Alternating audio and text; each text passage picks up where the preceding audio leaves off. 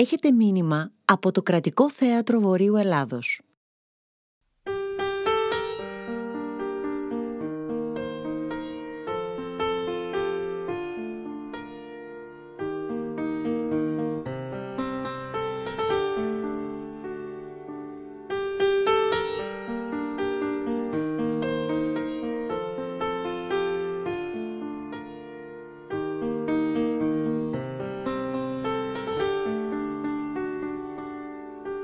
Άσπρα περιστέρια.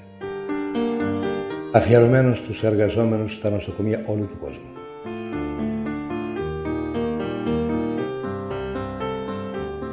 Κλεισμένος στο σπίτι για δέκατη μέρα, βγαίνω στο μπαλκόνι και ταΐζω τα δέσποτα περιστέρια. Αυτά που κατακλείζουν όλες τις μεγάλες πόλεις και βρωμίζουν πλατείες, δρόμους, αυτοκίνητα, ταράτσες. Στη βορειοδυτική γωνιά της απέναντι οικοδομής στη διασταύρωση των οδών Φ και Γ, όποιος παρκάρει το αυτοκίνητό του το βρίσκει έπειτα γεμάτο κουτσουλιές. Και αυτό επειδή υπάρχει από πάνω μια μεγάλη μαρκίζα στην οποία οι μπερμπάντιδες, αφού πρώτα κάνουν τα ακροβατικά τους στον ουρανό, ξαποσταίνουν γουργουρίζοντας ώρες ολόκληρες. Με αυτή την ιστορία όμως κάποιους γείτονες τους έχει πιάσει τρέλα. Παροξισμός. Ένας παλιός δάσκαλος τα σημαδεύει κρυφά με ένα αεροβόλο. Εκείνα πέφτουν χτυπημένα στον δρόμο και συντλίβονται από τις ρόδες των διερχόμενων αυτοκινήτων. Κάθε μέρα βρίσκουμε στην άσφαλτο χαλκομανίες από σάρκα και αίμα, γαρνιρισμένες με βρώμικα φτερά. Μια άλλη γειτόνισσα σκορπίζει στο μπαλκόνι της σπόρους πασπαλισμένους με ποντικό φάρμακο. Εν τούτης, τα ελεύθερα περιστέρια δεν εξολοθρεύονται. Όπως δεν θα τελειώσουν οι άνθρωποι όσους και να σκοτώσει ο κορονοϊός. Και θα ζήσουν να ζουν ανέμελοι και απερισκεπτοί, βρωμίζοντας τον πλανήτη, απροετοίμαστοι μέχρι την επόμενη επιδημία. Την προηγούμενη εβδομάδα ανακάλυψα στο βορεινό μπαλκόνι μου ένα ζευγάρι κρυμμένο πίσω από τον καταψύκτη να κλωσάνε τα αυγά τους. Όποτε πλησιάζω πετούν τρομαγμένα. Το αρσενικό είναι μεγάλο σαν κοτόπουλο.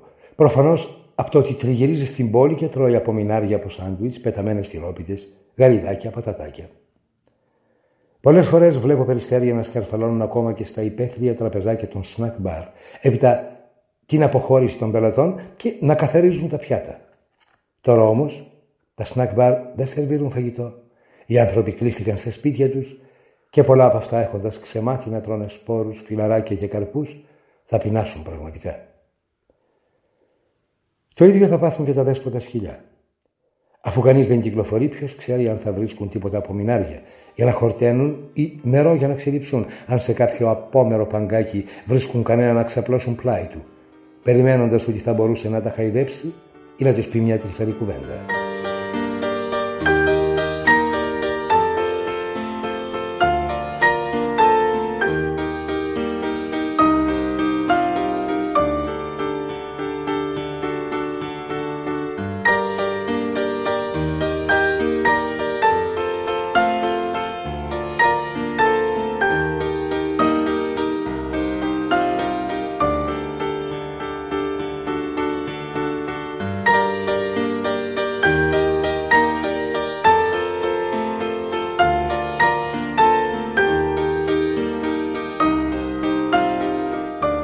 Κατά τη διάρκεια της μέρας ακούω ανελιπώς τις ειδήσεις από όλα τα κανάλια της τηλεόρασης.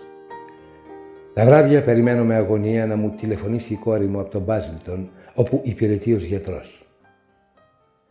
Η αποδόστης; Να μένω στο σπίτι και να μην ξεμητήσω ούτε δευτερόλεπτο.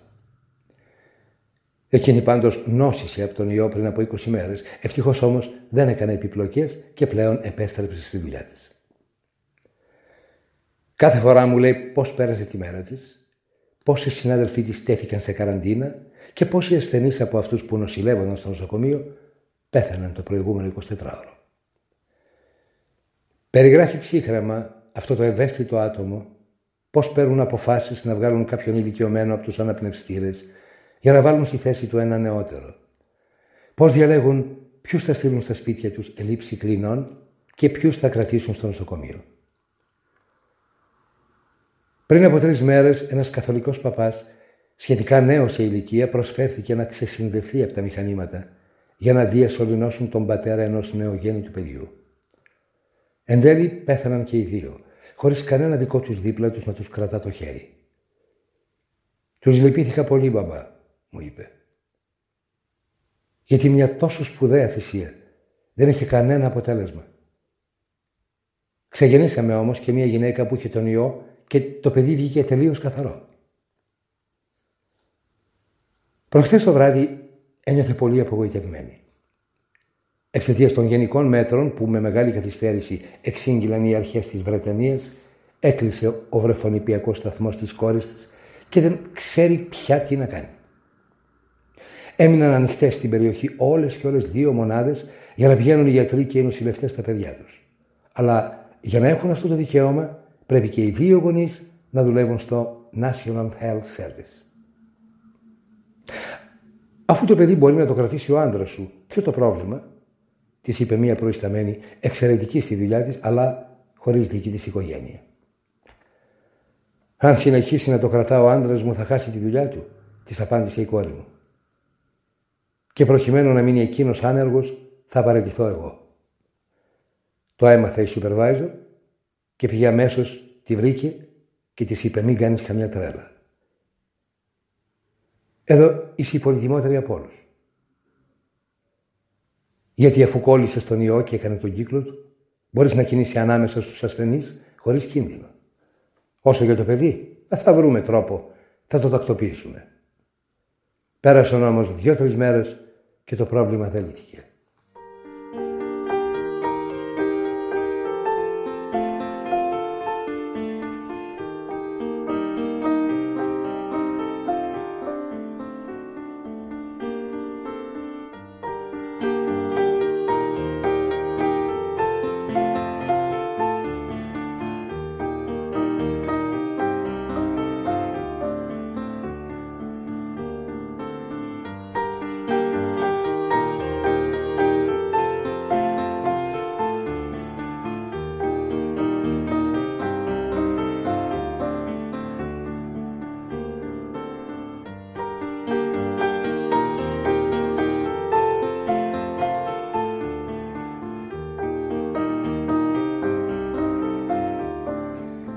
Εσύ, με ρώτησε χθες βράδυ, πώς περνάς τη μέρα σου; Προχτές της είπα, βρήκαν στο σπίτι του ένα γέρο που πέθανε μόνος και αβοήθητος.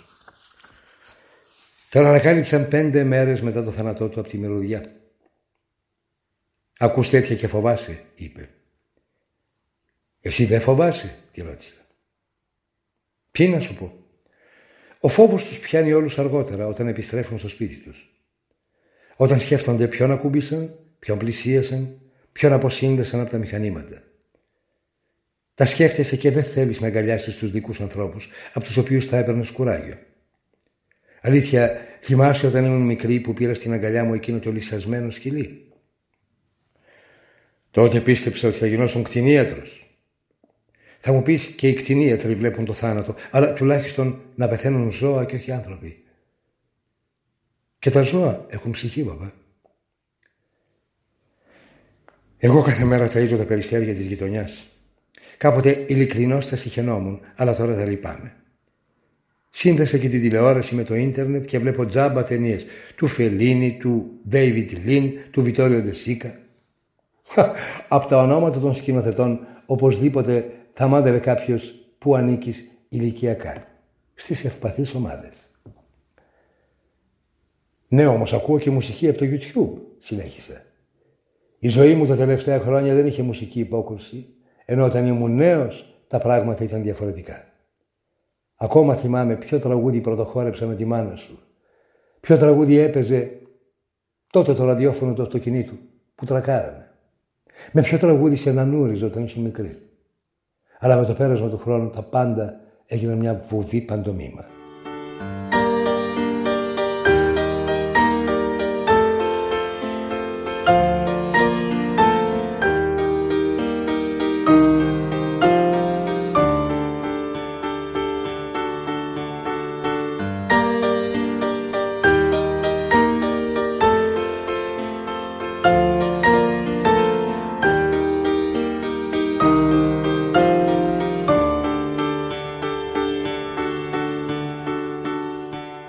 Και από τραγουδιστές ποιους ακούς; Κάποτε, όταν ήμουν στη Γερμανία, είχα μια φίλη με την οποία κάναμε μουσικές μονομαχίες.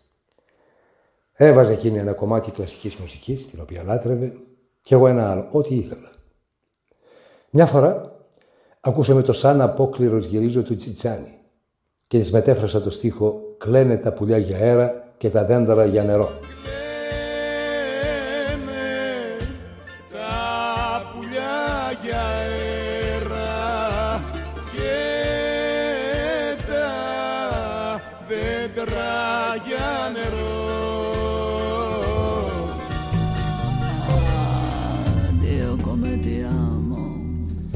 Και μια άλλη τη έβαλα να ακούσει το Δίο κομετιάμο με τη μήνα. Συγκινήθηκε, έσκυψε και με φίλησε. Στο στόμα κορόιδεψε η κόρη μου. Δύο χρόνια αργότερα σκοτώθηκε σε αυτοκινητιστικό. Και από τότε, άμα ακούω τραγούδι της Μίνα, χαλιέμαι. Προχτές άκουσα και το θέμα από τη λίστα του Σίγκλερ με κάποια Νταβίντα Σέφερς στο αγγλικό κόρνο. Πρώτη φορά ακούω το όνομά της. Αυτή παλιότερα εμφάνισε κάποιο νευρομυϊκό πρόβλημα και η καριέρα της ως μουσικού φαινόταν τελειωμένη. Αποδείχθηκε όμως γερόκαρη, αγωνιστηκε σκληρά και στο τέλος έφτασε να παίξει ως σολίστ το κύριο θέμα της ταινίας σε μια μεγάλη συναυλία της φιλαρμονικής του Άμστερνταμ. Λίγο πριν το τέλος του κομματιού δεν κρατήθηκε και έβαλε τα κλάματα. Α, μπαμπά, έχεις κάτι πιο ευχάριστο να μου πεις; Βεβαίως. Έβαλα στο μπαλκόνι μας την ελληνική σημαία. Μήπως ο κορονοϊός φοβηθεί την αντρία των Ελλήνων. Και μέσα σε δύο μέρες όλοι στη γειτονιά ο ένας μετά τον άλλο κρέμασαν στα μπαλκόνια και τα παράθυρά τους σημαίες. Όλες οι γύρω οικοδομές είναι πια ασπρογάλαζες. Ήταν και 25 Μαρτίου. Δεν έχει σχέση με την εθνική επέτειο. Ή μάλλον το έκανα και από μια ανεξήγητη περηφάνεια. Αλλά κυρίως ήταν ένα σήμα προς τους άλλους να έχουν κουράγιο και να έχουν δύναμη. Και κάτι ακόμα. Ο γάτος έρχεται κάθε βράδυ, χώνεται κάτω από τα σκεπάσματά μου και κοιμόμαστε αγκαλιά. Και εσύ τον διώχνεις; Μέχρι πριν από ένα μήνα δεν τον ήθελα. Πάει στην άμμο του, ανακατώνει με τα πόδια τις εκαθαρσίες του. Και τώρα; Σκέφτηκα ότι και αυτό είναι γέρος σαν και εμένα. Αλήθεια τα ζώα όταν γερνούν σκέφτονται το θάνατο που πλησιάζει.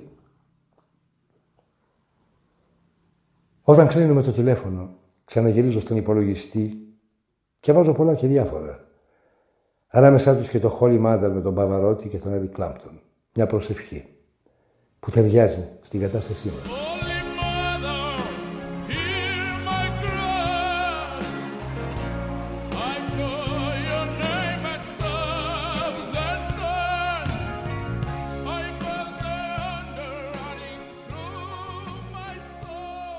Έπειτα αρχίζω τα τηλεφωνήματα στους φίλους και τους πολύ γνωστούς μου, που είναι και εκείνοι αποκλεισμένοι στα σπίτια τους.